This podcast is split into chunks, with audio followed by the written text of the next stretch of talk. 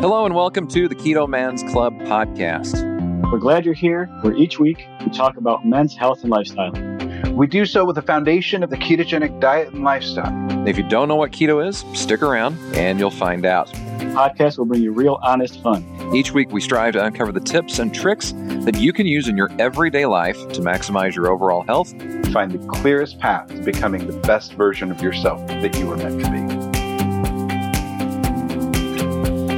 Hello and welcome to this week's episode of the Keto Man's Club podcast. We're excited to have you here, and we've got a guest that you will not want to miss uh, today with us, uh, sharing about his life, about the things that he's uh, working with, uh, his story, but also the story of some of his family members. And it's going to be uh, really eye-opening and uh, really encouraging because he is seeing some excellent uh, results uh, in his family members' lives. lives thanks to the involvement of keto and things like that. We'll get into all of those details, but before we do, let's go ahead and review and introduce my co-host. Uh, it, I, to my virtual right, I have Alberto. Say hi. How's it going, everybody? And to my virtual left, let's talk to Jim. Jim, how's it going? It is great, sir. Thank you for the intro. What's new? Uh, what is new? Um, number one is I, we've talked over the last couple of weeks. I'm at a new job and I'm actually working in my office this week, no training. And, uh, we do a weekly Thursday morning, uh, staff breakfast, and everybody takes turns doing that. So it is, uh, I volunteered for my first shift and, uh, just wrapped up doing a big egg, cheese, sausage, bacon, uh, breakfast casserole, if you will. So pretty much all keto for that. And, um, it's ready to throw in the oven at about six thirty tomorrow morning. So, uh, life is pretty good, man. Awesome. So, Alberto, how about you? Uh, it, it, this will have already, you know, this is going to come a lot later, but there's an important day tomorrow coming. Yeah. Yeah. I'm turning forty, turning forty, uh, August twenty-second. Woohoo! So yeah, we're we're a day ahead of schedule. By the time this comes out, yeah, it'll be good and past. But yeah, tomorrow's my birthday. Too. Yep, and uh, you'll be posting some pretty incredible uh, health updates on your fortieth birthday, making anyone who says that you uh, you know only break down with age to shame, because you are definitely not breaking down. Yeah, I'm sure you've noticed there's been a, a severe lack of pictures of me anywhere. I was like, I'm kind of, I'm kind of like holding back, and I was just like took uh, taking all these progress pictures and stuff, and I'm like, nope, you gotta wait. We gotta wait. We gotta wait. So yeah, tomorrow uh, we're gonna. I'm gonna. I'm gonna put them out there, and I don't know. It, it's it's cool. I, I dig it. I can't. I can't hate on myself. yeah, yeah. Well, um, for Chris, for me, is there anything new with you? Just working my tail off. More clients. More podcasts. More everything. More life. Um, I am. I've been really bad about uh doing well uh, doing well in my my keeping my sleep schedule up and all of that, so that's something that I've actually been trying to do better on, and part of that is just being more disciplined in doing in getting my projects edited before you know two a.m. Mm-hmm. uh, and so I've been working on that and getting a little better at that little by little, and so hopefully I can continue to practice that bit of uh, discipline and getting that done and getting up uh, for my new shift at seven a.m. instead of ten a.m. Uh, Ooh. Yeah, so it's a, a bit of a, a shift there as well. Um, so, yeah, but, you know, life in general is good, and just keeping busy and all of that. Good. Yeah. Well, if you need if you need any extra energy, uh, our friends over at Liquid sent us a gag flavor of Liquid, which is uh, spicy corn. Spicy corn. Yeah, you heard that right. Spicy corn, and it It's there. Yeah, it's there. Yeah, it, yeah. Um, I, I, I've I've intentionally avoided elote uh, whenever I spent time in Mexico and things like that, because I just honestly couldn't wrap my head around uh, the the corn in general, because obviously I'm I, I've never been really big on corn anyway. Uh, but this was uh, but, but elote, you add the chile and, and especially the mayonnaise, uh, and I'm going no no no no no. Um, so that one's all yours. Um, Um, we did, we did review another one, and I and uh, myself and Jim got to try it. Uh, lemon lime, uh, I believe, is what it was, and it was pretty good. How, Jim, you, you thought the same, right? It was um, definitely one of those. If you if you have a thing for Sprite, Seven Up, I mean that kind of ideal, it is uh, a perfect option for you. uh, very crisp, very, I mean, it just, it, it's, it's one that if you saw it on the shelf, you would grab it. Mm-hmm. So I would encourage you that, uh, to check out Amazon or Liquid's website, um, and check out the lemon lime, because it's a great, uh, great drink for you. Yep. And I believe by the time that we post this, the uh, discount code will still be active. So let uh, if uh, it, it's open for a month starting August twentieth. So if this is at, if you're listening after this, unfortunately the discount code is expired. But uh, the, during that month, uh, the uh, discount code is Keto Man's Club on Amazon, and you can uh, that will get you access to the. That would get you access to uh, a ten percent off, I think. And I actually tested that and it worked great. And I got my case in the uh, other room, and it was well needed because I was out for far too long. So you sure you don't want spicy corn? I'm pretty sure I, I'm I'm good. Right. Uh, Just checking. I'm good. They were out. I figure of, if I dump enough uh, salt and lime in here, it might bring back memories of childhood. It probably would. Probably. So let's go ahead and start out with some shout outs real quickly. I want to dedicate the, the second half, or however long this, the rest of this conversation goes. Uh, I want to dedicate that to our guests. And so let's get the, uh, the shout outs, uh, going. Uh, Corey J, he has been doing some amazing things. He posted his in-body scans that he's doing prior to a competition, about uh, a weight loss competition. And in roughly, I want to say nine to ten months, he has dropped a hundred, it's uh three thirty-one to two fifty-six. Uh, so eighty, eighty, roughly eighty pounds. That's, that's a lot of poundage to drop. And he is, um, just doing some pretty cool stuff with the, with, with, uh, his, he took his, his, uh, body fat percentage from thirty-seven to twenty percent in that time. That, that That's pretty significant. Um, he's going into a, uh, a competition, which is why he was doing all of this. And so he's like, he's just challenging the, all these other people. I'm seeing them on his personal, uh, feed, challenging everybody else in the competition. Hey, I, I gotcha. I'm, I'm, I'm going to win this thing, uh, because I've actually got a pretty good prize, uh, on that, uh, for them. So, uh, excited to see what he's going to accomplish in this next little forty-five day challenge. Uh, but he is, uh, doing, he's been doing great work already, and I wanted to call him out for that. Uh, Alberto, how about you? Uh, I got a few, actually. Uh, first and foremost, uh, member, and we've had him on the podcast, uh, David Blakeau.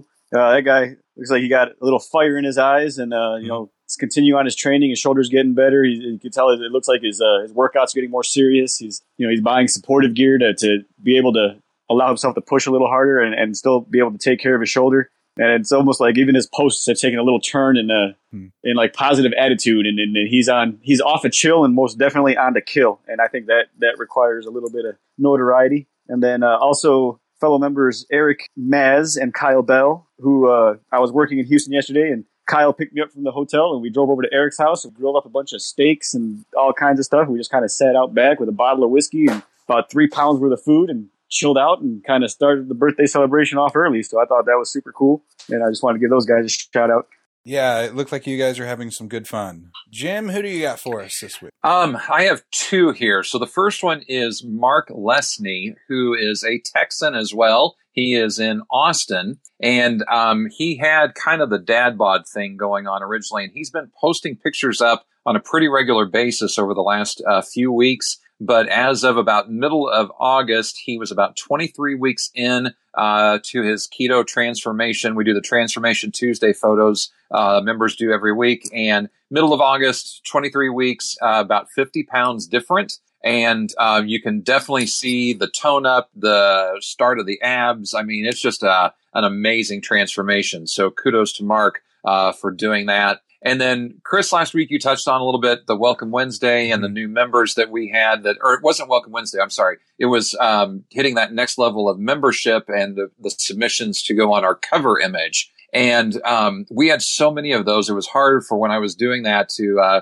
get everybody included. So I, I did something I don't normally do. I took the before and afters of those forty some guys, I think, and did side-by-side images and put them in an own, their own album in the Keto Man's Club on Facebook. So, um, you know, when you see them all in a thread and then the different comments and everything, sometimes things can get lost because there's eight replies or whatever and so on. So if you go and look for the photos in the Keto Man's Club Facebook group, you'll see that uh, transformation before and after side-by-side stuff, and it's remarkable. Um, with some of our past guests are in there. Some of these guys I don't have never really had a conversation with at all, but it's just amazing to see how great um, their experience has been with all of this. Yep. Very, very inspiring and challenging and encouraging um, mm-hmm. things uh, being seen there. And I think that's one of my favorite things about our group is that we don't share these before and after pics as a general uh, rule uh,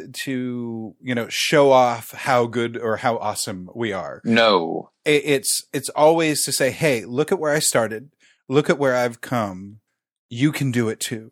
That's mm-hmm. really the attitude that comes across. And I really appreciate that because there's a lot of other groups that I've been involved with on Facebook uh, that weren't necessarily keto, but, uh, you know, it's all showy, or people do that on their Instagram feeds, and it's all showy and, you know, ha- look how awesome I am. And yeah, you know, you're doing great things, but you know, but yeah. you're doing it, and everybody's at a different point on the journey. So exactly. As long as you're following that yellow brick road because it's made of butter, that's a great thing. Yeah, I love it. Okay. Well, I think um, the last piece of business that I want to hit before we dive in for, into our guest uh, is uh, just a quick reminder. Please, uh, if you get the chance to uh, make sh- first of all, make sure that you subscribe to the podcast so you don't miss a week. Uh, in whatever podcast app you're on, we we are generally speaking available on every single platform. And then uh, second to that is if you get the chance to, please find a way to leave a a, a rating or comment. I know that this last week, one of the things that was brought up is that if you don't have an Apple account, you can't leave a comment um, on Apple Podcasts,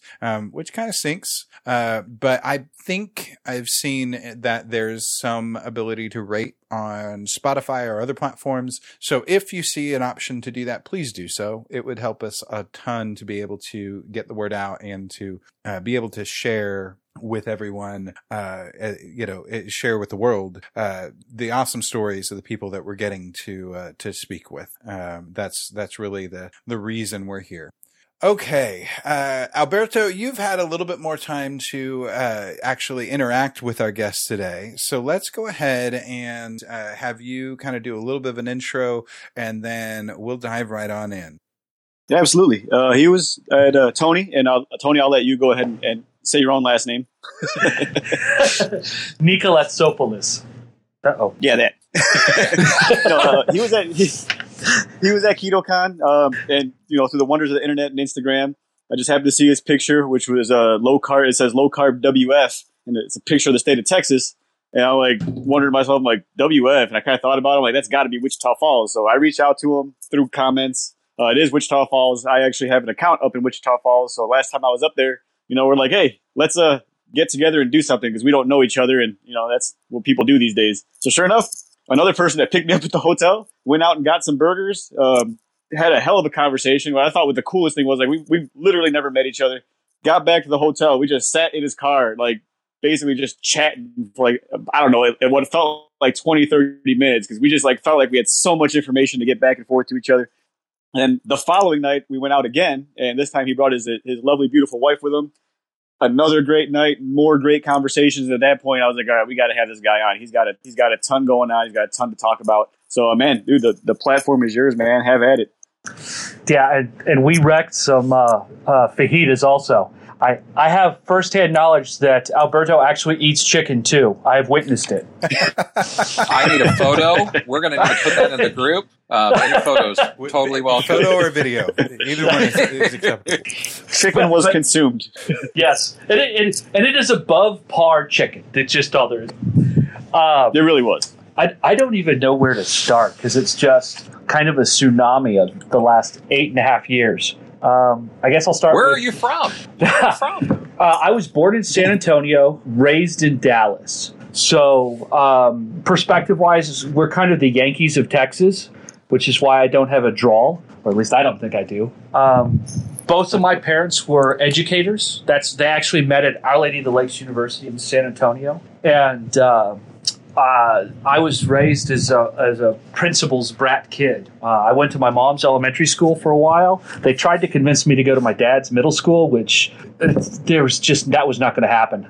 Uh, that was, uh, that was so not going to happen. I already, I've, I'm about to be forty-five and people still introduce me as, hey, this is Tony. His mom was our elementary school principal, or his dad was our, our middle school principal. It's like, oh God, guys, come on. I, I've done, no, I haven't done much else after that. Uh, so that's, uh, yeah, I, it's just kind of one of those things. Uh, both of my parents were highly educated. Um, like dad had two PhDs, uh, mom had one, um, I was uh, dragged around to all the universities uh, locally when they were doing their uh, PhDs. Uh, I, my favorite library is still the library at Texas Women's University up in Denton. That's where my parents got their uh, PhDs from. And, uh, yeah, I mean, I just kind of, you know, when you hear Alzheimer's, you're like, the first thing people say is, hey, you need to be mentally active. Both of my parents, super mentally active. Uh, brilliant within their field, um, taught at every level of education from elementary to collegiate level, retired as elementary school principals. Uh, I guess the best way to describe it is how my mom said once, she got to retire at the best job possible because she still got to be little kids' heroes. Um, it was, they, they retired into the neighborhood where my mom had been the principal of a local elementary school for seventeen years. And it was not uncommon to walk through the grocery store across from our house, and people would stop my mom and they'd have a little kid in their grocery cart. It's like, hey, this is Doctor Polis. She was my elementary school principal when I went to Pershing. And it's just like, wow, that's kind of cool. Um, both of my parents were obese my whole life. I have no memory of my mom not being close to or above three hundred pounds. And she's only five three. So if you can imagine uh, what Tweety's mom looked like, uh, the little granny from the Warner Brothers cartoons, that was my mom, complete with the bun and everything. Um, my whole life. Like, I just don't remember her being skinny. I have a picture of my mom being skinny with me when I was young, but no memory of that at all. Um, my dad was the same way. He was a little short, round, brown dude. Um, strong as a tank. Uh, for being an academic, he was also very physical. Like, hey, if we're going to go do this, let's get off our butts and go do it. So it's like, you know, it's, it, when you're old enough to push a lawnmower, you're old enough to push a lawnmower. And that was just kind of one of those things. So they were, they were physically active. My dad died the same way my mom is dying right now. Dad had Alzheimer's dementia in the same kind of umbrella as dementia, of the dementia umbrella. Whether it was Alzheimer's or not, I couldn't tell you. My mom, uh, let's see, dad passed away in two thousand seven. Um, metabolically broken, obese, medicated out of his mind, uh, fell in the kitchen and he broke his femur. Was not healthy enough to make it through rehab, went into a diabetic coma in the middle of the night. Um, and that was the end of dad. That was two thousand seven. Mm. Um, I came home. I'm a, by profession, I'm an oil and gas and wind energy landman. So I do contract negotiations for land acquisition, for uh, oil fields, gas fields, exploration, uh, pipeline right-of-ways, electrical line right-of-ways, wind farms, the whole nine yards. Um, I had come back from a project to help mom kind of resolve all the issues with dad, make sure she was okay. I was, my wife and I were back in Dallas less than a year, and mom's like, go, go, live your life, I'm fine. So uh, I had already started working for another company doing wind farms, and we had an opportunity to move to Denver. We took that opportunity to escape Dallas. Uh, Denver's kind of like Austin, minus the mosquitoes and the live music. Um, it's a cool town. Uh, we loved it there, and then from there we worked on another project in uh, South Dakota, and from South Dakota we worked in Michigan, and then from Michigan, that gets us up to about two thousand eleven, and well, end of two thousand ten, beginning of two thousand eleven, and mom started to show signs of Alzheimer's, that she couldn't hide any longer. And uh, we, my wife came back first, kind of kept an eye on her. I was busy tying up loose ends on my project, and I was reminding my wife that my mom was much older. My parents were older when I was born. My dad was in his fifties when I was born. My mom uh, turned forty uh, five months after I was born. So they were older. And to have a child in seventy-four at the age of forty was not super common. So I was reminding my wife of that. My wife's like, no, something else is wrong. And when I got back to Dallas, you just couldn't miss it. Um, she had a notepad where she was writing down words that she was forgetting, trying to remember them. Um, mm. We set up a camera in the kitchen to kind of figure out what she was doing at night. And she would go into the kitchen uh, as she was starting to kind of get that diabetic crash in the middle of the night. And she'd go into the kitchen and just raid the refrigerator for anything that wasn't nailed down. Um, uh, my wife was trying to find a teaching position in Dallas, but it's the middle of it was the middle of the school year, so she went back to Starbucks and would bring home like frozen pastries and whatnot that, that hadn't sold or whatever in the day that they normally toss out. And my mom would try and fire up one of those frozen sandwiches in the middle of the night, kind of in a in a Uh, low glucose state where she's just kind of confused, couldn't figure out how to how to get it to where she could eat it because it was frozen solid. Um, that that was hard to watch. That was really hard to watch. And at the time, she's she was about two hundred eighty-nine pounds. Um, and there's something interesting about being that size also. Uh, when you lose all the weight and they can finally do a, a DEXA scan and all that fun stuff, they realize, you know, they're like, wow, your mother's bone density is phenomenal. How did she do that? It's like, well, she was almost or three hundred pounds for three and a half decades, almost four decades. That's lifting a heavy object every day. It strengthens your bones. Um, and, you know, that was the only positive out of it. She never drank soft drinks, so that never caused any of the, the osteoporosis or anything. But she was she was a metabolic wreck. Uh By that Christmas, we had full power of attorney for her. Um, I had taken her car keys away. She was starting to play bumper cars. Um, yeah, it was just all the stuff you hear about Alzheimer's, the, the dead giveaways. That's what we were seeing repeatedly over and over. Um, the, the final nail in the coffin when we started to actually realize we had to step up was that she was eight months behind on her mortgage. And she would write the checks. She had this beautiful wood desk. I still have the desk. And it had this drawer on the right-hand side. And she would take all the bills. She would write checks, paperclip them to the envelope that had already been done. And she'd put them at the front of the desk. Thursday, she'd go to the post office and drop everything off. And it's right next to the grocery store. She'd pick up groceries and come back home. Well, she'd forget about the stuff to go to the mail. So it's that normal little stack of envelopes was pushed all the way back to the end of that drawer. It's a three-foot-deep desk, three-and-a-half-foot-deep desk. And, I mean, it was just – it was crushing digging through that. Uh, it was just – that was the darkest part of all of this. Well, yeah, that's that's really the darkest part of it. When we got full power of attorney uh, to take care of her, um, the first thing we did was went into the doctor. And she and my father had the same doctor for twenty-some-odd years. So you've got a long history of her doctor – prescribing medications, realizing that she's not going to take the medications, or just kind of writing her off like most doctors do, it seems like, that, oh, you're just going to ignore my advice and, you know, not eat less and not exercise more, and you're going to get obese. And when we walked in there and sat down, her doctor laid everything out on the table, um, got us in to see a, a neurologist who was my father's neurologist as well. And once we got all of the data back from everybody, all the blood tests, everything, we sat down, looked at it all, and, and all the doctors agreed we had two, maybe two and a half, three if we were super lucky, years before my mom would pass away.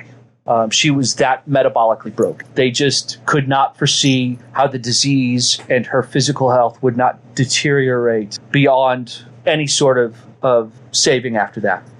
And, uh, I said, okay, what do we need to do to get her, you know, help her out through this? We sat down with a dietitian, nutritionist. They, you know, pull out the little flip binder triangle, kind of looks like you're going in for an Amway conference. And they start explaining health and nutrition to me. And I'm taking notes furiously. And they're giving me handouts and printouts. And they give me a diet. And for the next six months, every two weeks, we're going back to the doctor's office and we're doing all kinds of stuff and checkups and, and all the scheduled appointments that you wind up having when you are in your seventies in America as an obese person or somebody who is a type two diabetic for about thirty, forty years.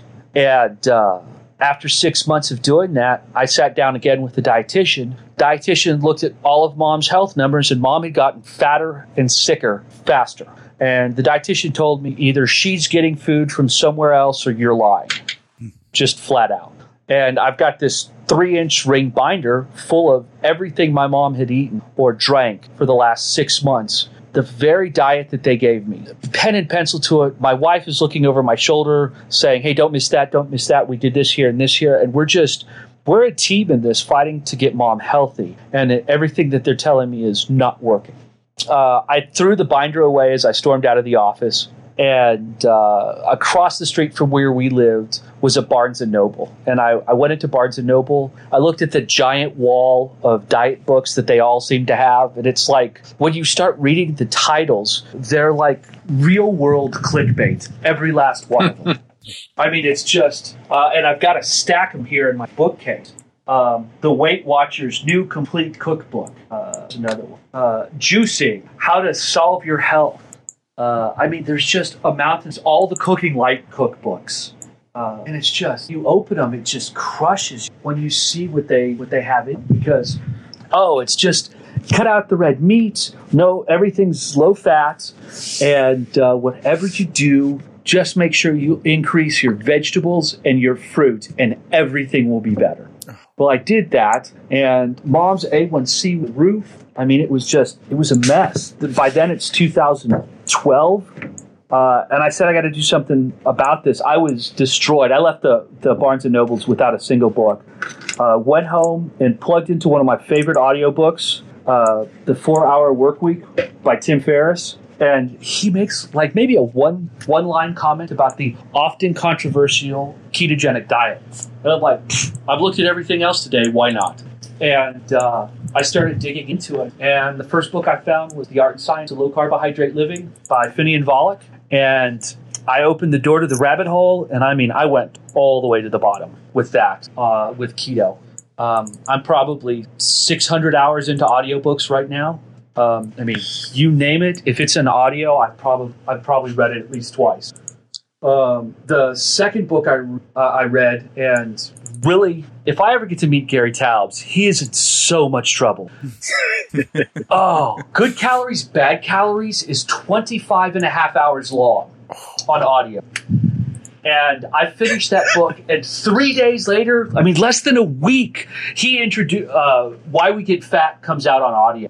Oh, I was so angry. Oh, I was so mad. Uh, but but halfway through Good Calories, Bad Calories, I was sitting in our little library space that we had at the house in Dallas. And I've got the physical book in my lap. I've got my headphones kind of hanging around my, my neck. And my wife, Mel, steps in and she's like, what are you doing? And uh, I said, I I can't do this. This goes against everything I've been been taught. Like these two books... No, like I know my science teachers. I grew up around these people. I know them. Uh, like I have a personal relationship. This is against everything they ever taught me. And Mel, being the the uh, unstoppable force that she is, she looks at me and she's and I'm going to be a little vulgar here. I'll try and clean it up a little bit, but she says you need to get your wired. And uh, your mom is out there and she's effing dying. You need to get this fixed now. And uh, basically tells me to get my butt in gear and uh, figure it out. So I pour myself back in Good Calories, Bad Calories. I finish it. And then after that, it's just a dominant. Um, the Big Fat Surprise, Eat the Yo, like everything that you can imagine. Uh, I've got the Paleo Solution here. I've got Keto Clarity, Cholesterol Clarity. Uh, I've even got Dave Asbury's The Bulletproof Diet, Abel James's Wild Diet. Like anything that put fat in front, I started reading. Um, I've got uh, uh, Wilson's uh, Ketogenic Bible. Um, I've got uh, Maria Emmerich is like crack. I've got, I think, all of her cookbooks. Um, and then from there, it's Amy Berger's book, um, The Alzheimer's Antidote. I've got Mary Newport's book, uh, What If There Was Your Alzheimer's? What If There Were Dale Bredesen's The End of Alzheimer's. Um, I've I've got all of these books that I just started going to, and, and I even read the ones by the uh, it's a husband and wife doctor team, and I can't I can't remember their name, um, largely because I just I, I read the book and I'm like, nope, that's not going to work because I've already I've already done that. That didn't work. It's just more of the same, um, and it just. I started working on it slowly but surely. I started shifting mom's diets. I couldn't just yank the rug out from underneath her.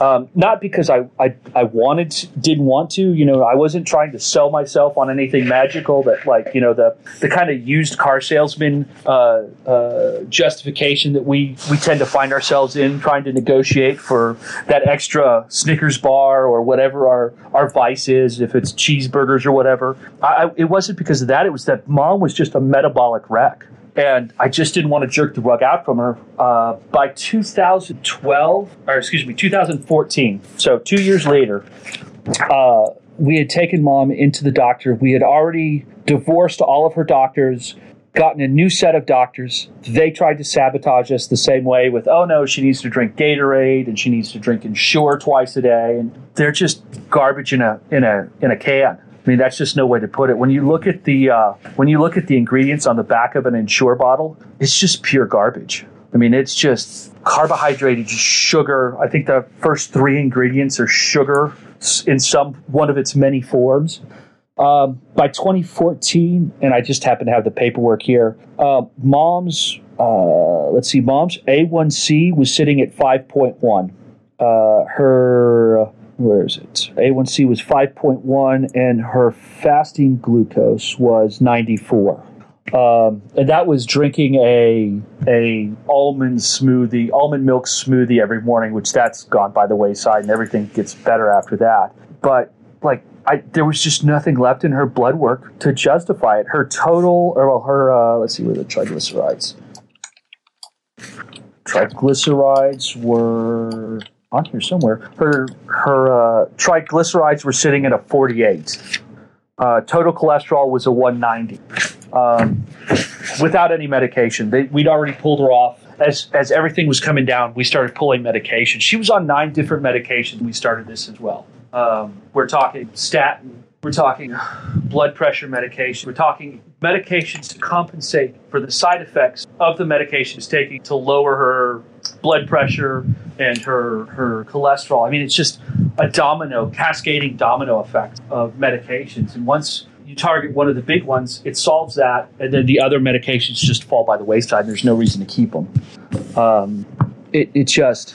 As the medications were being pulled, she was getting better, which with an Alzheimer's, they're so heavily medicated. Oh, man, they're so heavily medicated because everybody, almost everybody goes into it, eighty-five percent-ish, if not more, that go into Alzheimer's are going into Alzheimer's as type two diabetics, prolonged type two diabetics. And, I mean, the crazy things you see them on um, – that that compensates for these things, uh, Crestor, Namenda, uh, Zoloft, uh, Ativan, uh, Donepezil, and Aricept are, are pretty much the same thing. Uh, Risperidone, I think I said that one right. I mean, it's just, that's just a sample of some of the stuff that they have them on. And, man, once you can start pulling them off of these things and the justification, they seem to get better. And their their moments of lucidity or stable uh, cognitive abilities and mood are prolonged, and their their cognitive drops are smaller. Um, mom's been in a state of nutritional ketosis for probably eight years now, uh, if not longer. Once we once we figured the diet out, once we got rid of the stuff that just wasn't necessary, once we got her metabolic health, the best part about all of that is she shaved off one hundred fifty pounds. Wow! Wow! Oh my gosh! Yeah, and that's here's the here's the funny part about that. Uh, They were worried uh, that she was not going to be eating enough, and I was making her four meals a day. Wow, yeah, that's yeah. She's eating. She was eating four meals a day at the time, and uh, she was just because we were we were working within the parameters kind of set up for somebody who is metabolically unhealthy, like Phinney and Volek and uh, Doctor Fetke. Uh, those guys were were working with and kind of their guidance. It's like, yeah, let's do this. And it worked. It worked great. Um, I mean, and we're talking somebody who is not active. Now, the downside with this is you really have to pay attention to it, because mom continued to lose weight, because we, we figured out how to lose the weight. We hadn't figured out at what point we need to hit maintenance. And, you know, we're talking two thousand twelve, two thousand thirteen, two thousand fourteen. Um, I'm I'm busy taking care of mom. I, I am not a big fan of, of advice from the internet. I, I like using it like, hey, go read this book. This is my idea of what this book meant and did, but I'm not taking medical advice from the internet. And, and it was still, it just still hadn't blown up like it has now at that time. So it's, you're wandering in a forest with no no pathways cut in it. So we're trying to figure it out. Uh, there was no Doctor Ken Berry at the time on the internet. The closest thing we had was basically Jimmy Moore. And uh, I think the very early uh, hinkling that uh, Keto Evangelist was coming was about this time period. I think, what, mm-hmm. twenty fifteen? Sounds right. Um, but I was I was so busy taking care of mom and maintaining with mom and trying to figure it out. I didn't I didn't have time to break away from that. Um, and we just kept we just kept doing it, tweaking and tuning, um, adding things in, pulling things out. Um, twenty seventeen-ish? Yeah, twenty seventeen. Yeah. About twenty seventeen, maybe end of twenty sixteen. Um, I start watching Danny Vega's stuff. And I guess it was about seventeen. He starts talking about carnivore. And I'm like, okay, I want to see what this looks like. And I start playing with carnivore myself. Uh, twenty sixteen, I catch a side profile of myself uh, in our favorite restaurant in Dallas as I'm walking out through the bar. And I'm like three hundred twelve pounds because I'm stress eating and I drink like a fish when I get a chance. And I'm like, I'm not going out like my parents. Uh-uh. Um, and that we were starting to take care of ourselves. My wife had put on uh, more weight than she'd ever wanted to. Um, and we started to take care of ourselves. Over sixteen and seventeen, we shave off. I shave off seventy-five pounds. She shaves off thirty-five pounds while still managing the stress of mom, who's already lost all this weight. Um, and we, I start playing with carnivore, and I'm loving it. I fall in love with it. Uh, like Alberto knows and has recognized, the longer you're you do keto, you start to kind of lean, some some of us I should say start to kind of lean over, like, I don't really need this, I feel better without this, or oh, I feel better without this. Next thing you know, you're sitting there and you've got this ridiculously huge steak on your plate, and that's it.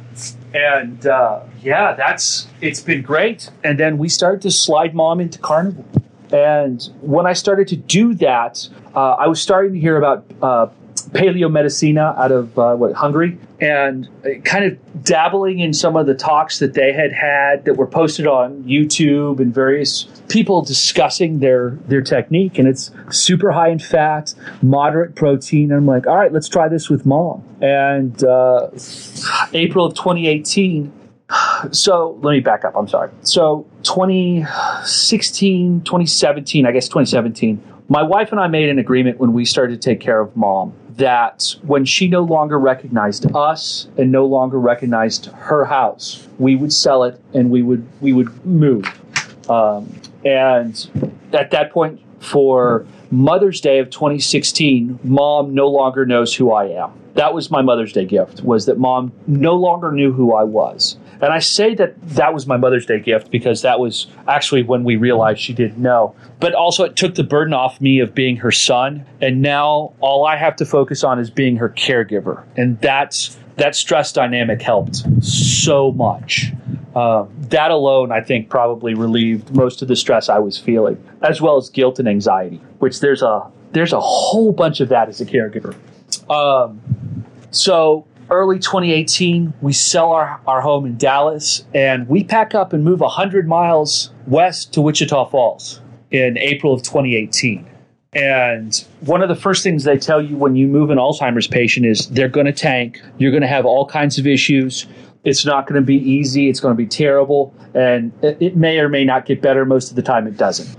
Mom's already full carnivore at this time, loving it. Um, her numbers are are are I would hesitate to say better than they were than twenty fourteen, because there's some things the doctors freak out, as we know from carnivore.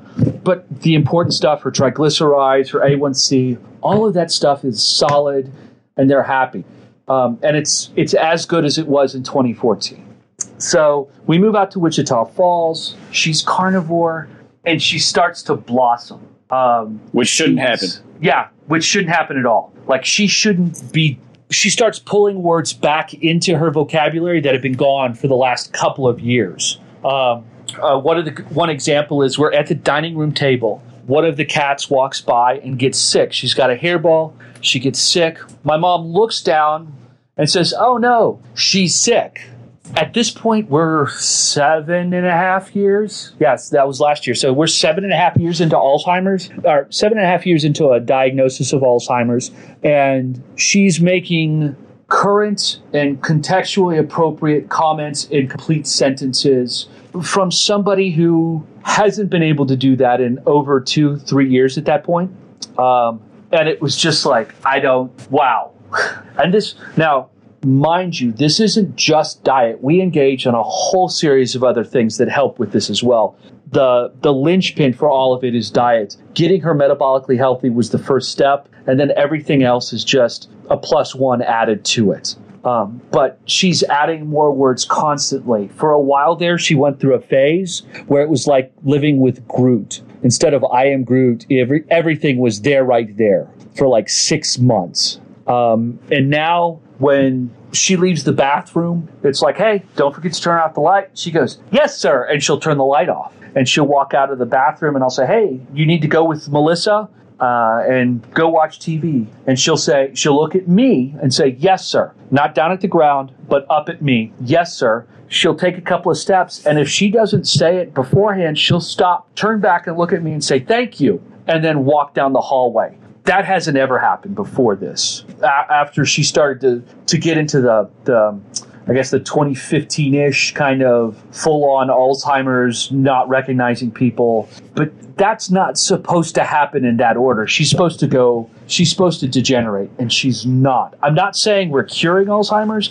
but we're we're having better access to to memory and social skills and things of that nature. We don't... We don't have outbursts.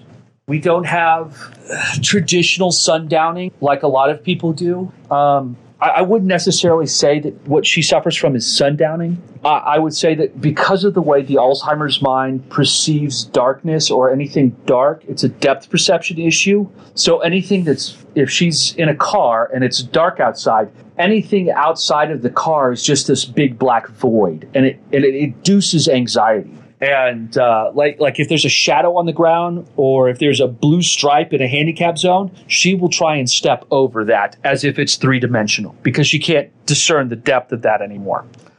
We manage that with uh, light control in the house. L E D lights are phenomenal. Uh, our hallway light is a bright white light, so it flattens out our hardwood floors, so they look very flat to her. Um, her bedroom has an overhead white light. Also, it has lamps that are soft white. So when we're staging her down in the evenings, like we were discussing before we went live with this, she'll she'll uh, she'll eat dinner between seven and eight, and then from eight to nine, she'll have music therapy in her room with the blinds closed, the soft white lights on, the overhead light is off, the bright white, and she'll start to mentally wind down, and and the brain will start to to slow down. Like we all should be before bed. And she'll do that. She'll do music therapy. We've got a, a playlist of just nothing but classic uh, swing music. So it's Count Basie, Benny Goodman, um, uh, Glenn Miller. And she just sings along, has a blast. Um, she wears U V B blocking glasses all throughout the day in the house to manage cortisol levels. That's theoretically, my guess is that's probably why we don't have the outbursts, why we don't have the issues, is that she doesn't have ramped up. One of the, the side effects you see with heightened levels of cortisol is anxiety. She just doesn't have that. Um, as well as we know from, from people on the on the um, uh, Facebook group, you know, you see one, you'll see two, three, four, and it's just like a domino effect of people who are like, oh yeah, uh, my bipolar disorder is just gone, non-existence. Um, you know, my depression is gone. My anxiety is under control. We're seeing all of these things in my mom. Like they're, they're just, you know, it, you can you can kind of overlap everything that Carrie Brown talks about with anxiety and bipolar and stuff that into every single Alzheimer's patient you meet or dementia patient as they progress through the disease. And the the status quo diet, the standard American diet and our standard of care doesn't want to account for or acknowledge that diet plays a big part in this. Um, cortisol levels play a big part in this, uh, particularly with, with respect to, to controlling and managing those levels. Uh, and that's one of the things we engage. Uh, from the beginning, we engaged um, with uh, um, autism techniques for life skills. And, and actually working with an, a dementia patient on the autism scale is a, a phenomenal way to, to help them out. And it's kind of a built-in structure. So within autism, you've got high functioning, and then you've got all the way down to low functioning. If you start out working with skills at the high functioning level and scale down as they are progressing through the disease, they retain better, I, I think, you know, experiment of one. Uh, I think that works better long-term for them, but it needs to be wrapped in with everything else that we're doing. Um, so it's the it's the cortisol levels, it's the music therapy, it's the it's the diet and nutrition.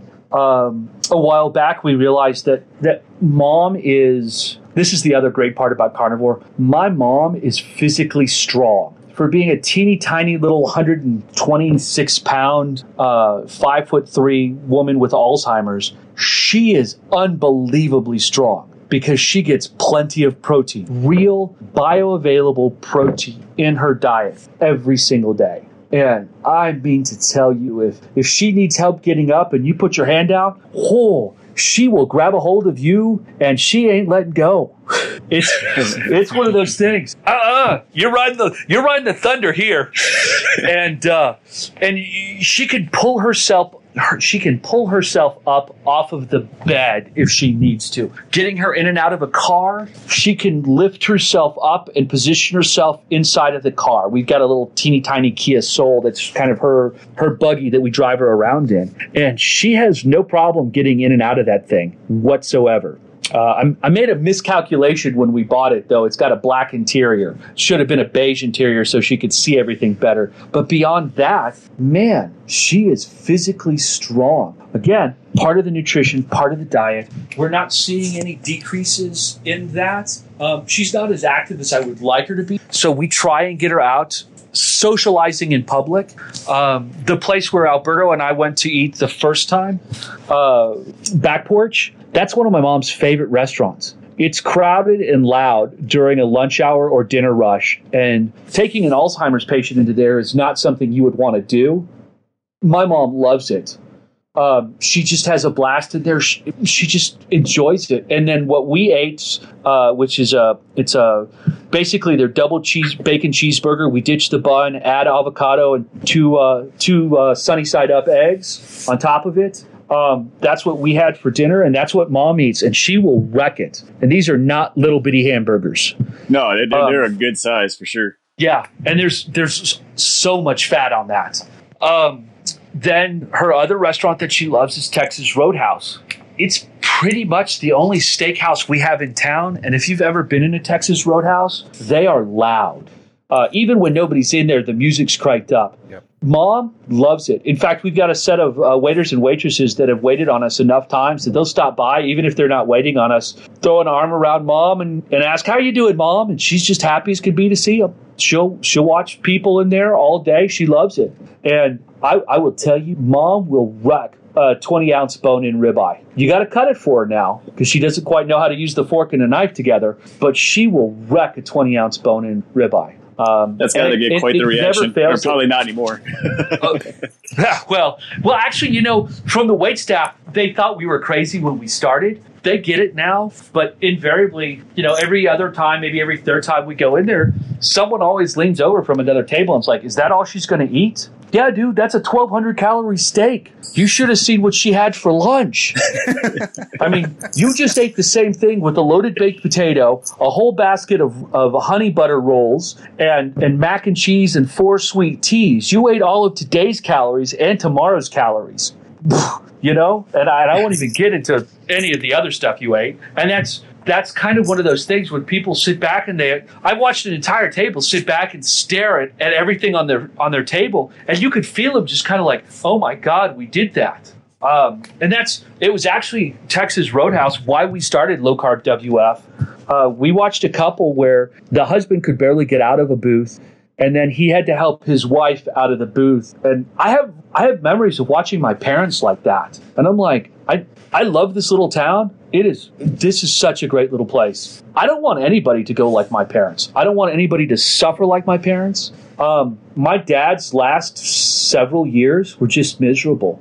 I mean, it was just, it was tough. And I always kind of stayed close to my family, my parents, because I knew from a really young age uh, that my parents were so much older than everybody else's. I mean, my dad was basically everybody's granddad when I was born. Um, he was a World War Two vet. All of my friends' dads were like Vietnam vets. Um, and, you know, it, it, that had always kind of hung around in in kind of my the back of my mind. I, like Doctor Barry, he's about to be fifty, if not already. But, you know, that my dad was in his fifties when I was born. And that's at some point, you're as a little kid, you're laying in bed and you're counting how old you'll be at a certain age. My my point of contact was the year two thousand. That was always fascinating. And I'm counting how old I'd be and how old my dad would be. I mean, my dad, uh, he's fifty, fifty-two when I was born. So he was seventy when I graduated high school. As a senior in high school, my dad was seventy. And the crazy part is he was physically active still. Like, he wasn't running and jumping and playing. But my dad could get in there with the rest of us in football and, and you know, lift heavy objects. Like, that wasn't uncommon for my dad to do. His forearms were the size of my calves when I was in high school. Um, I made the mistake of back talking my dad once when I was fifteen. Once. uh, and, uh, you know, it's kind of one of those things. It's like, oh, I, if I'm going to do that, I need to do that in another county, because that's not safe to be in the same county dad's in and talk back to him. And, uh, you know, to see my dad shrivel because of, of type two diabetes, like decades of that. Uh, when it was time to take care of my mom, I was like, we're not going to do that again. Like, I, I sat down and had the, I had the long talk with my wife, like, hey, this is where we're at. Um, and this is going to be horrible and miserable. My wife came into my life as my dad had already uh, been diagnosed with uh, dementia and was already starting to, to diminish away. And she never got to know my dad before that. But she got to know my mom before that. And my mom had told her many times, joking, well, maybe only half joking, if you guys ever get divorced, he goes and you stay. So my mom always wanted a daughter. And uh, I think my wife is, is who she fell in love with. And my wife has been so wonderful taking care of my mom and dedicated to her. We were fortunate, um, way personal, just going to overshare like all Greeks do. We had managed to screw up our marriage at the beginning. Instead of waiting twenty or thirty years to screw up our marriage, we screwed it up within the first three years. And um, both of us screwed it up. I, I am nowhere, anywhere close to being the same jackass that I was when I got married, and that's a good thing. Um, and we put ourselves back together. Um, and it was a long, drawn-out fight for both of us. Um, because we both screwed up pretty substantially, and we we weren't going to – we are fiercely loyal to each other um, now, more so than ever. And we weren't going to throw that away. Even then, we were still still pretty loyal to one another, but we found our way back together. Um, I'm Greek Orthodox, but I had put my faith on a shelf for most of my adult life at that point. Um, I just – I got out and I lived – I made bad choices about the people I associated with as people told me not to associate with them. And on the surface, they look like great people, but my folks knew, and other people in my life who I should have listened to more knew better. And I was like, no, no, they're great people. I got, you know, And no, I, I made bad choices, and I, I went down the wrong path. Um, my wife was the same way, and we kind of we fought to put it back together in uh, two thousand twelve. She decided uh, we got married in two thousand six, two thousand twelve. She decided she wanted to convert to to Orthodoxy, and when she was doing that, because she had she had been raised Methodist, and she felt that she was missing something, and when she did that, she dragged me back in. And that moment helped solidify our foundation, because all of this is happening in that first two to four years of taking care of mom when everything is still hard. And that helped build a foundation to for us as things continue to get harder. And that's another issue that is super difficult with Alzheimer's is this only gets harder. It never gets easier. And it's every day on, no days off. Um, You either fight it tooth and nail or it eats you alive. And, I, you know, I got to admit the stress is always there. I always know it's there. But I, what we've done with my mom, uh, we were we actually had a doctor's appointment today with mom. And we, we front load everything. So if her appointment is on Wednesday, on Monday morning, or I prefer more Monday midday or afternoon, we'll go in and get mom's blood work done. So on Wednesday, it's ready because, again, we live in a small town. It's ready on Wednesday. And her doctor and I and, and Mel can sit down and discuss everything that's going on with mom. And those appointments are fifteen minutes long. And it's not because she's rushing to get us out of there. It's because mom is so healthy and great right now that there's no – like we spend more time joking and, and talking about all the funny things mom is doing than, than actually discussing what's going on with mom, because she looks at everything. She's like, she's a rock star, like flat out. Her doctor said, yeah, your mom's a rock star today. She's awesome. And, I mean, it's just – it's great. It, that is ju- I could justify a fifteen-minute doctor's appointment at that point. We we only see the doctor twice a year, her, her uh, primary care physician, because we don't need to see her more than that because she's healthy. Now, granted, as a woman in America, if you're obese for three, four decades almost, one of their favorite things to do is say, hey, you've got a thyroid issue. Let's nuke your thyroid. So mom has no thyroid. Mm. So we have to go in every six months to get her, her thyroid levels checked and make sure that's okay. And then she's also on a um, on a low-grade uh, – she's on Xarelto right now for uh, blood clots. She has a knee replacement. And, you know, every decade after you've have, had a joint replaced, as you age, your odds of developing a, a blood clot in that area go up um, because, you know, you're you're usually getting a joint replacement because you're old and fat. Let's just be honest. And uh, that was the case for my mom. And she developed a blood clot behind her knee. That resolved. But she's got arterial fibrillation. Again, not uncommon in somebody her age. eighty-four now with Alzheimer's and dementia. And you've got a choice of going on um, beta blockers and another drug, and I don't remember what the, the other drug is. The issue with it is they kind of need to go hand in hand. You just can't put a dementia patient on a beta blocker. The overwhelming majority of them, it just it just messes them up. Um, emotionally, cognitively, it just it it just doesn't work. And there's a There's a growing body of research out there pointing to this just not being a good combination. And she was on a beta blocker for about a month uh, with the other medication. We're like, no, we can't do this. And her cardiologist is great out here, and we all looked at it. And uh, his physician's assistant was the first one who, who agreed with me on that, going, yeah, I've got the research. I've seen it. We can't do this anymore. So we pulled her off that, but we can manage the AFib with the blood thinner that she had already previously been on. It's just... It's one of those things. If she had a thyroid and no AFib, she wouldn't be on any medication right now at all. She doesn't even take Alzheimer's medication because there's just no need for it.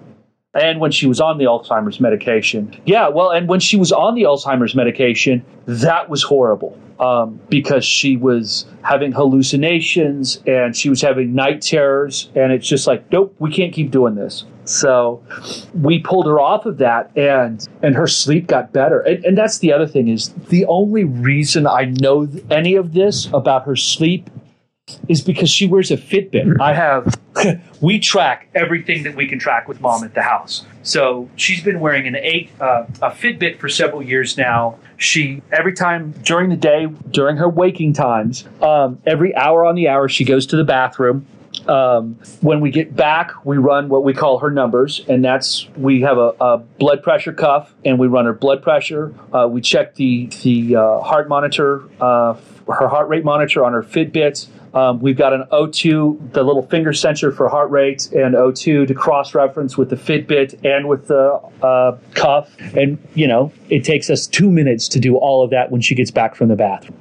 Um, and uh, we've got tracking. I can see how she sleeps at night. I can see her heart rate at night. What's crazy is we can get in the car right now. Well, not right now, but like say tomorrow we had something going on in Dallas that we wanted to go see. Since it's summertime, our days are a little bit longer. We'll get up when the sun gets up. We'll get mom up. We'll feed her breakfast. We'll all get into the car and we'll head two hours east to Dallas. We'll all enjoy Dallas doing whatever we're doing in Dallas. And then we'll leave Dallas four or five o'clock so we can get in before the sun goes down. And as long as the sun's up, the only time, the last time we were in Dallas, my mom's heart rate peaked at ninety. And that was in rush hour traffic in Dallas. I wish my heart rate was that low in rush hour traffic in Dallas. And the, and the whole time we're in traffic in Dallas, mom's looking at the eighteen-wheelers like, ooh, that's a big one. And, you know, she looks at the color of the cars and she's like, that's an ugly one. And I'm like, that's the same car you're in right now. Come on, lady. But, it's, you know, it's it's things like that that she's interacting and she's not upset and she she doesn't have any anxiety. You know, it's it's it's phenomenal. Uh, what's what's going on with mom right now, um, and she's she's kind of a stable rock. Um, there there are some funny things. There's a lot of funny things. We try and go grocery shopping twice a week with mom again, just to get her out and active. Um, Sam's is great, but we got to steer clear of the samples because they're all carbs, mm-hmm. and she just doesn't eat that way anymore. And she gets so excited, it's like nope. Um, and, and she kind of hates it like a workout because she knows when she gets the cart, because the cart becomes a glorified walker, that the longer we're in there, like I'll start putting stuff in the cart and she starts to give me a look, like a dirty look every time I put something else in the cart because the cart's getting heavier and she's got to push it. And she's not happy about that. Um, but but also we'll go to the grocery store. Her favorite aisle is the cereal aisle. She has she doesn't want anything to eat in the cereal aisle, but it's all the pretty colors on the cereal aisle. It's the same psychology for why they make the boxes look like that to attract little kids. She likes the colors, and she'll sit there. A box of tricks will keep her entertained for an hour. She looks at it like a piece of artwork, and she's just happy as can be. Um, That, the other thing is sometimes she's got a little walker scooter, you know, the little ones with the brakes on them. If we need to go to Home Depot, she'll go with us to Home Depot. I get now why parents put their kids on those little backpacks with the bungee cords. If you don't keep an eye on mom, boom, she's gone looking at something else down an aisle. She's got speed like you wouldn't imagine. And and when, when she gets tired, she just spins that cart around and sits down and waits for us to catch up. It's like, really? Come on now. But yeah, um, you know, we don't let her get too far away from us, but I get that. I get it now because she is fast. Um, we'll go walk around the mall. Um, our mall is tiny, so um, we kind of have to pre-plan our, our bathroom breaks. But yeah, she'll, she'll do a lap in the, in the mall. Um We kind of have a centrally located, uh, not really a food court, but it's got a couple of cookie stands in the middle. And uh, she'll get close to the cookie stands, and you actually have to slow her down. It's like, no, no, we're not going to the cookie stand. Come on, let's go. Um, but, yeah, she's physically a rock star. I mean, she's amazing. Um, yeah, there's just so much that we do with mom. It's, it's kind of hard to compress everything down. Um, so yeah, it seems like then, you, you almost, you're almost like writing a – a guide, you know, I mean, and I'm, and I know you're, you're, you guys are super active in the community, and like, and what are your intentions with, with all this information? And I know you're already doing stuff, but like, talk about what yeah. your intentions are with all this information you've gathered, all this evidence that you've gathered, and, and what, you know, what are you going to do with it? 'Cause you're not, you and your wife are not the type of people to just sit still and be like, hey, check out what we no. figured out. We're going to keep it to yeah, ourselves. But my, my wife is, is looking at me right now, trying to figure out what she could poke me with to try and get me moving. Um, so we've got something that we're working on on Instagram because I, I I'm old enough to remember what bulletin board systems devolved into early in the early days, late eighties, early nineties, and forums after that. And Facebook is great, and it's neat, and it's seeing how the the Keto Man's Club works is so different than, and I think it's because of the moderators and admins, brown-nosing here a little bit, um, but y'all do a better job of letting it, not letting it degrade into just kind of a monkey poop fight at the zoo. Um, and uh, I think what we really want to kind of do is lean on Instagram. Um, and uh, maybe at some point, uh, YouTube.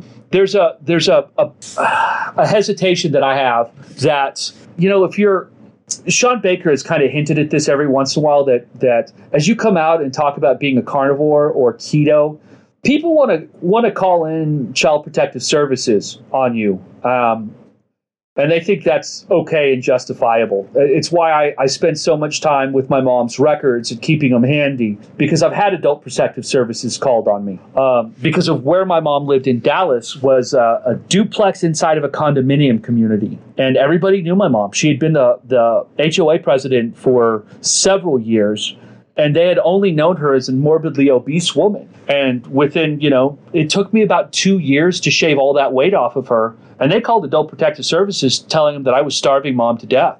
Oh, and geez. Yeah, and that's kind of one of those things that that's the minutes, you know, I knew from the beginning that when we started to work with her diet and she was starting to show signs of metabolically getting healthy and start to shave off some of that weight. Um, I knew that, that at some point Adult Protective Services would be called. Uh, my wife and I had long discussions about that way before they ever showed up. And uh, one afternoon, a really nice agent from uh, Dallas Adult Protective Services, Dallas County Adult Protective Services, knocked on my door.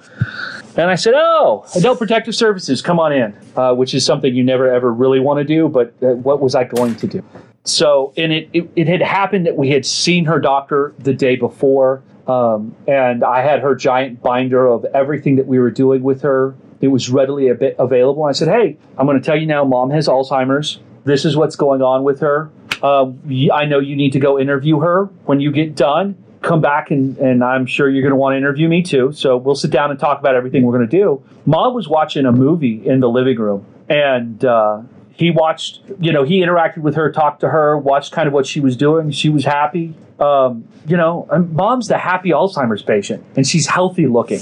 So he comes back, he goes, okay, so what are you doing? And I said, uh, let me guess why you were called. I'm starving mom to death. I'm screaming at my mom, all these other things. And he goes, well, I, I really can't discuss. I'm like, I know, but I know what everybody sees and hears. So mom's got about eighty percent hearing loss in one ear and probably thirty to forty in the other ear. So I'm Greek. I'm loud. We're we're all loud. Um, but I have to speak in a almost a tone like a drill sergeant for mom to to hear the commands clearly. Um, and I don't mind doing that. So for other people looking inside, that's, oh, no, you're screaming at this poor little old lady. Well, she can't hear. And if she's going to, you know, do something to hurt herself, then she needs to hear.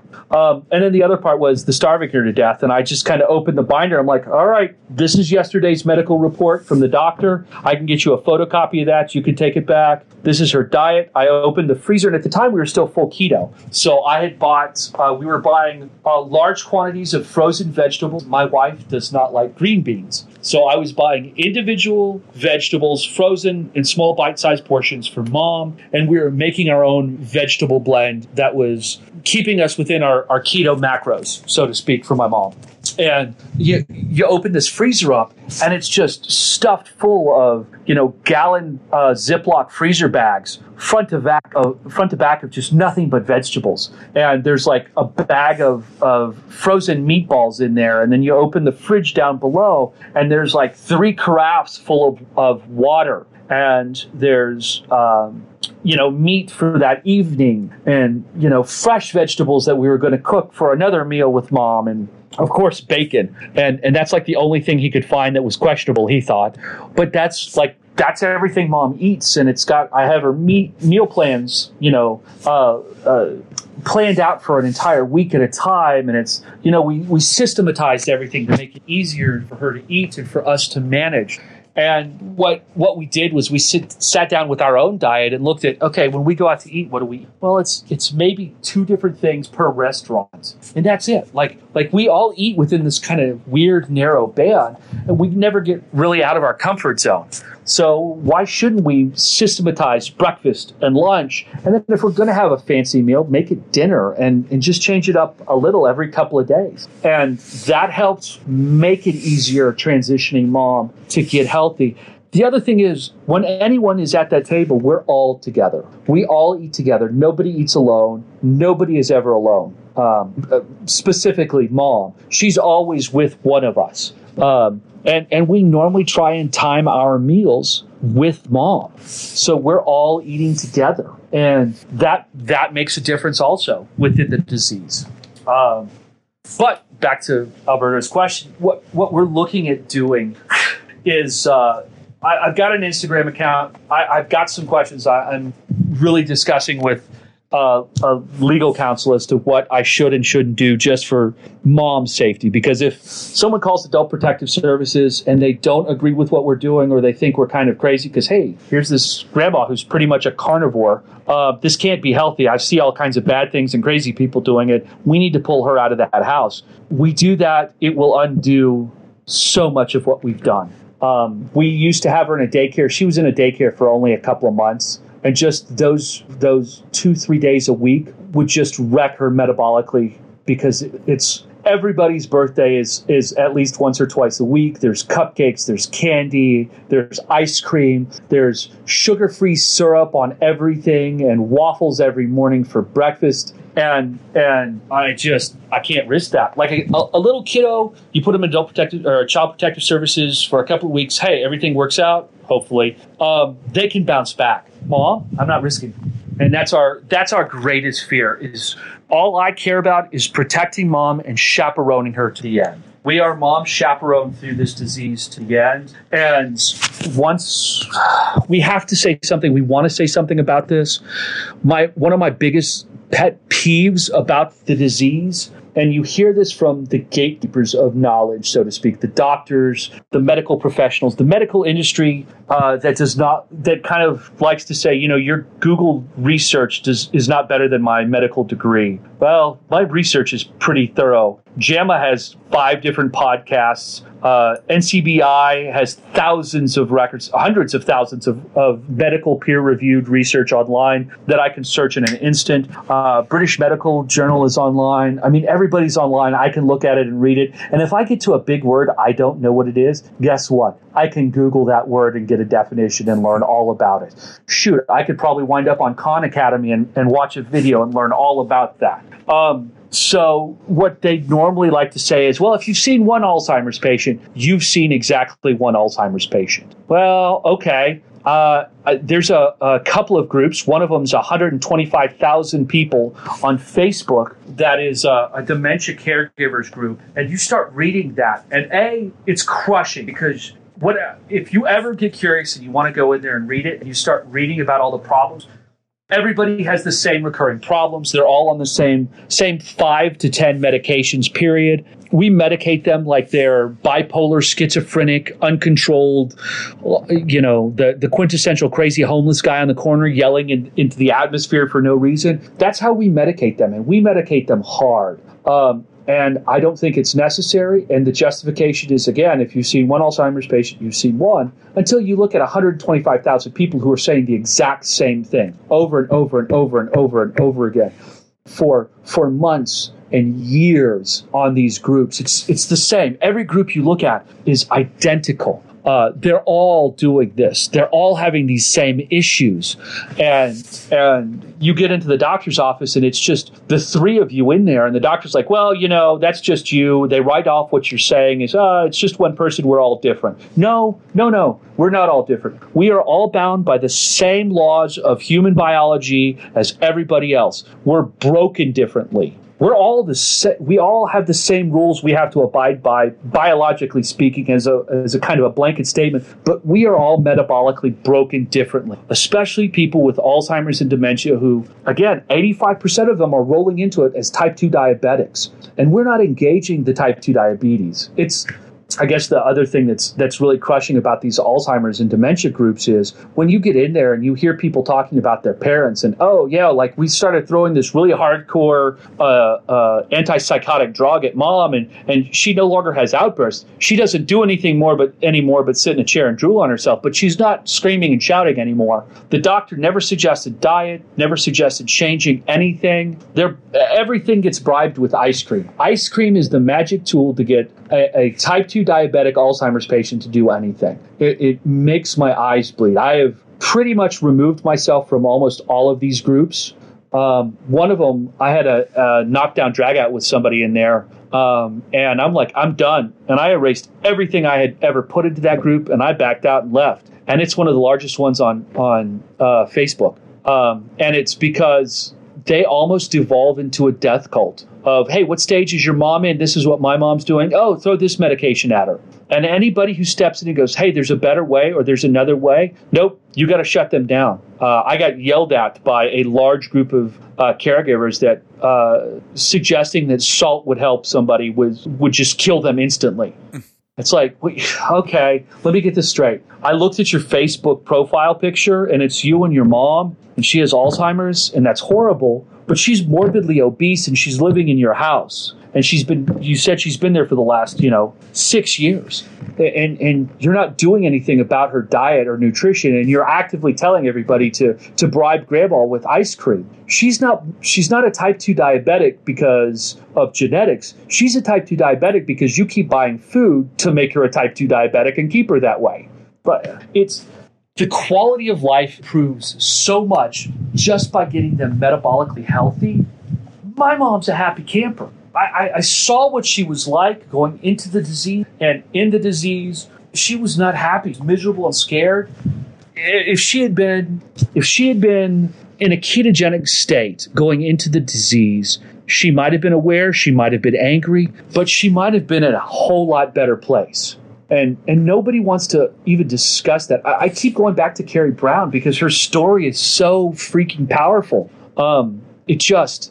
Seeing that, that the overwhelming majority of people are just not willing to try just crushes me. Um, and I don't I don't want anyone to die like my parents. Um, and, and that's the other half of my my story, so to speak. Uh, twenty sixteen, my wife went in for a, a regular ladies, well woman uh, appointment with her doctor. Uh, they found a, an ovarian cyst. Uh, a teratoma cyst on her right ovary, the diameter of a softball and oblong in shape, going down her right fallopian tube.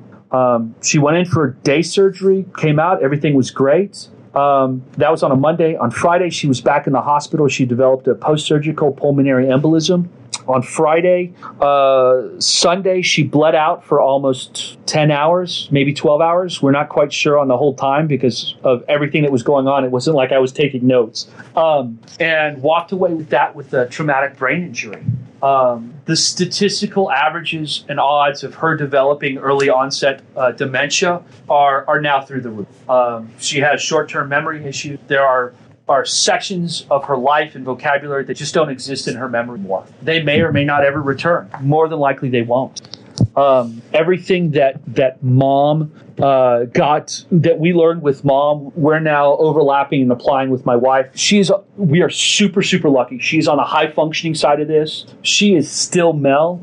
Um, she's goofy. She's fun. She's she's bright and happy. Again, she's uh, ketogenic as well. She leans heavily carnivore as well. Um, but the when we're done with mom, the fight continues with her to keep her in that state.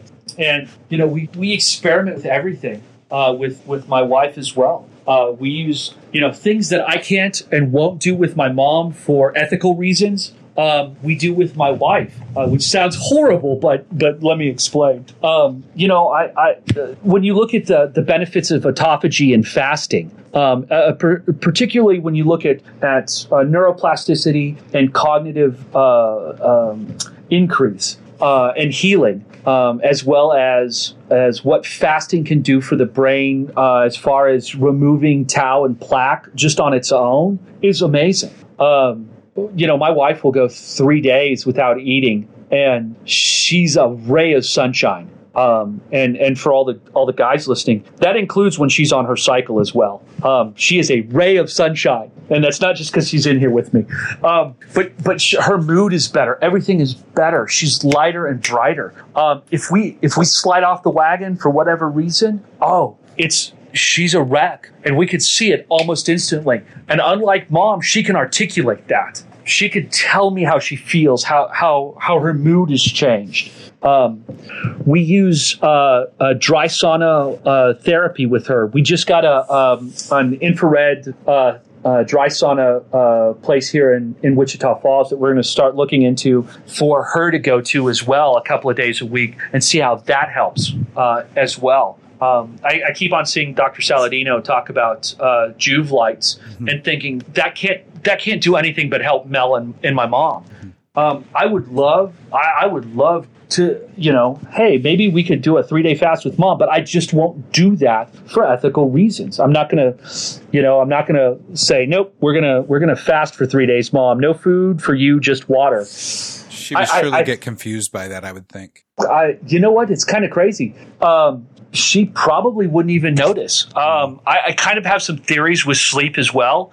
Uh, there's a couple of inter- interesting papers uh, that other articles, I think Psychology did, or Psychology Today had written about, and I think Doctor Georgia Eads talks about, uh, Eid talks about, is that um, sleep, uh, good solid sleep can help Uh, remove some of the towels and tangles in, in our lives just on a regular basis. It's it, it gets back to the importance of sleep. And uh, I, you know, I know when my wife is well rested, she does better. I know I do better, and I can't help but wonder what, you know, three days of fasting and three days of sleep would do for my mom. Um, when when when you discover somebody has an AFib event, it's usually it's a freak out session, and you wind up in the hospital for five days, which is what happened to mom. And uh, in that time frame in the hospital, she slept a lot. She was still eating, but she slept a lot. And we didn't we didn't vary her diet. We did not eat any of the hospital food because that's just pure garbage. Um, but we would bring in her meals every day, and uh, we didn't leave the hospital. One of us was always with her, and that was usually me. And my wife would go home, make mom's meal, and then bring it back to the hospital. And uh, it was one of those situations where when she got home, she actually seemed better. Um, and all she did was for three days straight, eat, sleep, and, you know, when they would let her, get up and go to the bathroom. And that was it. And it's just, my mom, a lot of the things you hear with Alzheimer's also is that they don't remember eating. My mom will eat an entire meal, and if it's, a again, like the twenty-ounce bone-in ribeye, if it's a fatty steak, sometimes she'll be super full, and she'll push her plate away. And she'll just look at it and go, okay. And that's our sign that she's hit her full spot. Um, and she doesn't talk about eating. She doesn't talk about being hungry. As we know, the satiety hormones and how we feel satiety-wise while eating ketogenic and eating and, and in a ketogenic state, that's that's not something messing with us. And I think there's something to that um, at a at a kind of a, a, a sub-psychological level in her brain, subconscious level, where she's like, yeah, I'm full. I don't, I'm not hungry. Hey, I'm watching my favorite movie. Uh, yeah, this is fun. And she doesn't, she never talks about food. Hmm. If you say we're going to go eat, it's like, great, awesome, cool. I get to hang out with you guys some more. And she's happy. But she just, like, that's, that's, we'll eat dinner, get her up from the table, take her to the bathroom, take her back to her, her T V spot, or sit down at her activity table and work on an activity. And there's no discussion about food at all. Like, she just doesn't talk. Now, she'll, She'll uh, sometimes, like in the dead of summer when it's super, super dry here in Wichita Falls, she'll kind of look and kind of lick her lips like, okay, we need to get mom some water. But that's about it. I, it's just, there's so much. There's just so much. And and I just, I think we're engaging the wrong way. And, and there's there's so many more things that, that this plays into that I'm concerned about long term, not just with, with my family. You know, I, I look at... Um, Part of the reason we know what happened with my wife was I was talking to a friend of mine who was military, and she made a comment that after Mel had her M R I and M R A and C T scans and everything, and they, they couldn't find anything, we'd done a neuropsych evaluation, and the neuropsych evaluation came back with she has anxiety issues, she has P T S D-like symptoms, uh, she more than likely has a, a traumatic brain injury. Um, all of the signs in the neuropsych evaluation confirm that there's a traumatic brain injury. And then the doctor's looking at her her scans and saying, nope, I can't see anything. Let's let's send you to an endocrinologist and throw some Adderall and a couple of other things at this. And my friend and I were chatting about this, and she said, you're in Dallas, you've got U T Southwest. They're kind of tip of the spear for SPEC scans and nuclear science for this. about, I think it's something like, uh, it's in the twenty or thirty percentile of of all of our military veterans who are, are experiencing P T S D, anxiety, have it diagnosed, have traumatic brain injury diagnosed, but their their scans come back negative for any physical damage. When they're running through these SPEC scans and P E T scans, they're seeing it within the brain. They're seeing the physical damage in the brain. Um, Mel's physical damage is in her hippocampus and her frontal lobe. Um, these are things you don't want to hear, because that's the areas that are affected by uh, Lewy body dementia, frontal temporal dementia. Hippocampus is almost all of dementia across the board. Is she is in a constant state of fight or flight, and that hippocampus is just cranked constantly. And when you look at our veterans who have suffered uh, traumatic brain injury, or even our athletes who have suffered traumatic brain injury, um, I you know I joke with a friend of mine that I played high school football with. How many concussions did we go home with after football? Uh, because we were both linemen. Um, you know, it's it's one of those things that that there's a tsunami about to hit as as our veteran community starts to age. These these younger guys who lived full contact lives, uh, much like my dad did, um, we're going to see that crop up in them. We already are with our Vietnam veterans, um, and and obviously our, our Korean War veterans as well. And the numbers just kind of get larger and larger. You hear about uh, twenty-two veterans a day committing suicide. What they don't talk about usually is that's a lot of Vietnam veterans. That's not just the young guys. That's the older guys. And and it's a lot of guys with with the same symptoms and and cognitive issues that a traumatic brain injury that's leading into Alzheimer's, or even worse, Parkinson's, where you where you have this kind of uh, hallucination of uh, hallucinations that are accompanied with it, as well as as Lewy body dementia, which is what Robert William, Robin Williams had. You start seeing those hallucinations and that that change in mood. And again, I'm I'm going to go back to Carrie Brown's story. The way that, that our nutrition affects our mindset, how many of those guys could we have saved if they weren't eating the standard, you know, just E T S'd out of the military, I'm still eating garbage, but I exercise three times a week and I'm still healthy and fit. That you can't out-exercise that. You can't out-exercise type two diabetes. No, I tried for years. Yeah, yeah. And, and you know, some of the guys that uh, Gormy's podcast is phenomenal. Some of the guys he has on there, because they talk about that constantly. It's like, yeah, I exercise constantly, but I couldn't I couldn't beat my diet. And, and it all comes back to that. And uh, that's just kind of one of those things that that's, that's something else that, that kind of sits in my mind constantly. You know, uh, law enforcement, firefighters, those guys, that's a full contact sport, no matter how you cut it. You know, there's there's guys who get dressed in Dallas-Fort Worth Metroplex. Those guys get dressed every night to go fight. Uh, and, and it's a horrible thing to say, but that's the reality of law enforcement. And and those guys, what happens after twenty, thirty years of law enforcement? You know, how many concussion, concussions do you do you walk away from uh, in that twenty to thirty year time frame? And and that's something else that, that concerns me. Like, I just I don't want anyone to go out like my parents. Um, I just don't. Watching my dad shrivel and waste and just be confused, uh, it's just it's horrible, man. Wow, so much, uh, and and we've been we've been commenting in our in our group chat that we have between the three of us hosts that this is just such good information, but the story behind it is, I hope, extremely impactful on a lot of people, because uh, for those people who are looking down the barrel or currently in a, a, a caretaking situation for someone who has a neurodegenerative de, neurodegenerative condition like Alzheimer's, dementia, uh, or brain damage, what you're saying is that there's hope that it doesn't have to get the worst of the worst. Thank you for joining us for the Keto Man's Club podcast. Your support means the world to us. Don't forget to subscribe so you don't miss an episode. Would you help us spread the word about the Keto Man's Club by sharing with your friends and family? We're available on all podcast platforms, so just search for Keto Man's Club and you'll find us. If you would like to connect with us, you can do so a number of ways. Our web address leads to our Facebook group, the keto mans club dot com. That's T H E K E T O M A N S C L U B dot com. You can also follow us on Instagram at Keto Man's Club Podcast. Lastly, if you have any comments or questions, feel free to reach out via email to Keto Man's Club Podcast at gmail dot com. Thank you again for joining us today, and we look forward to hanging out with you again next week.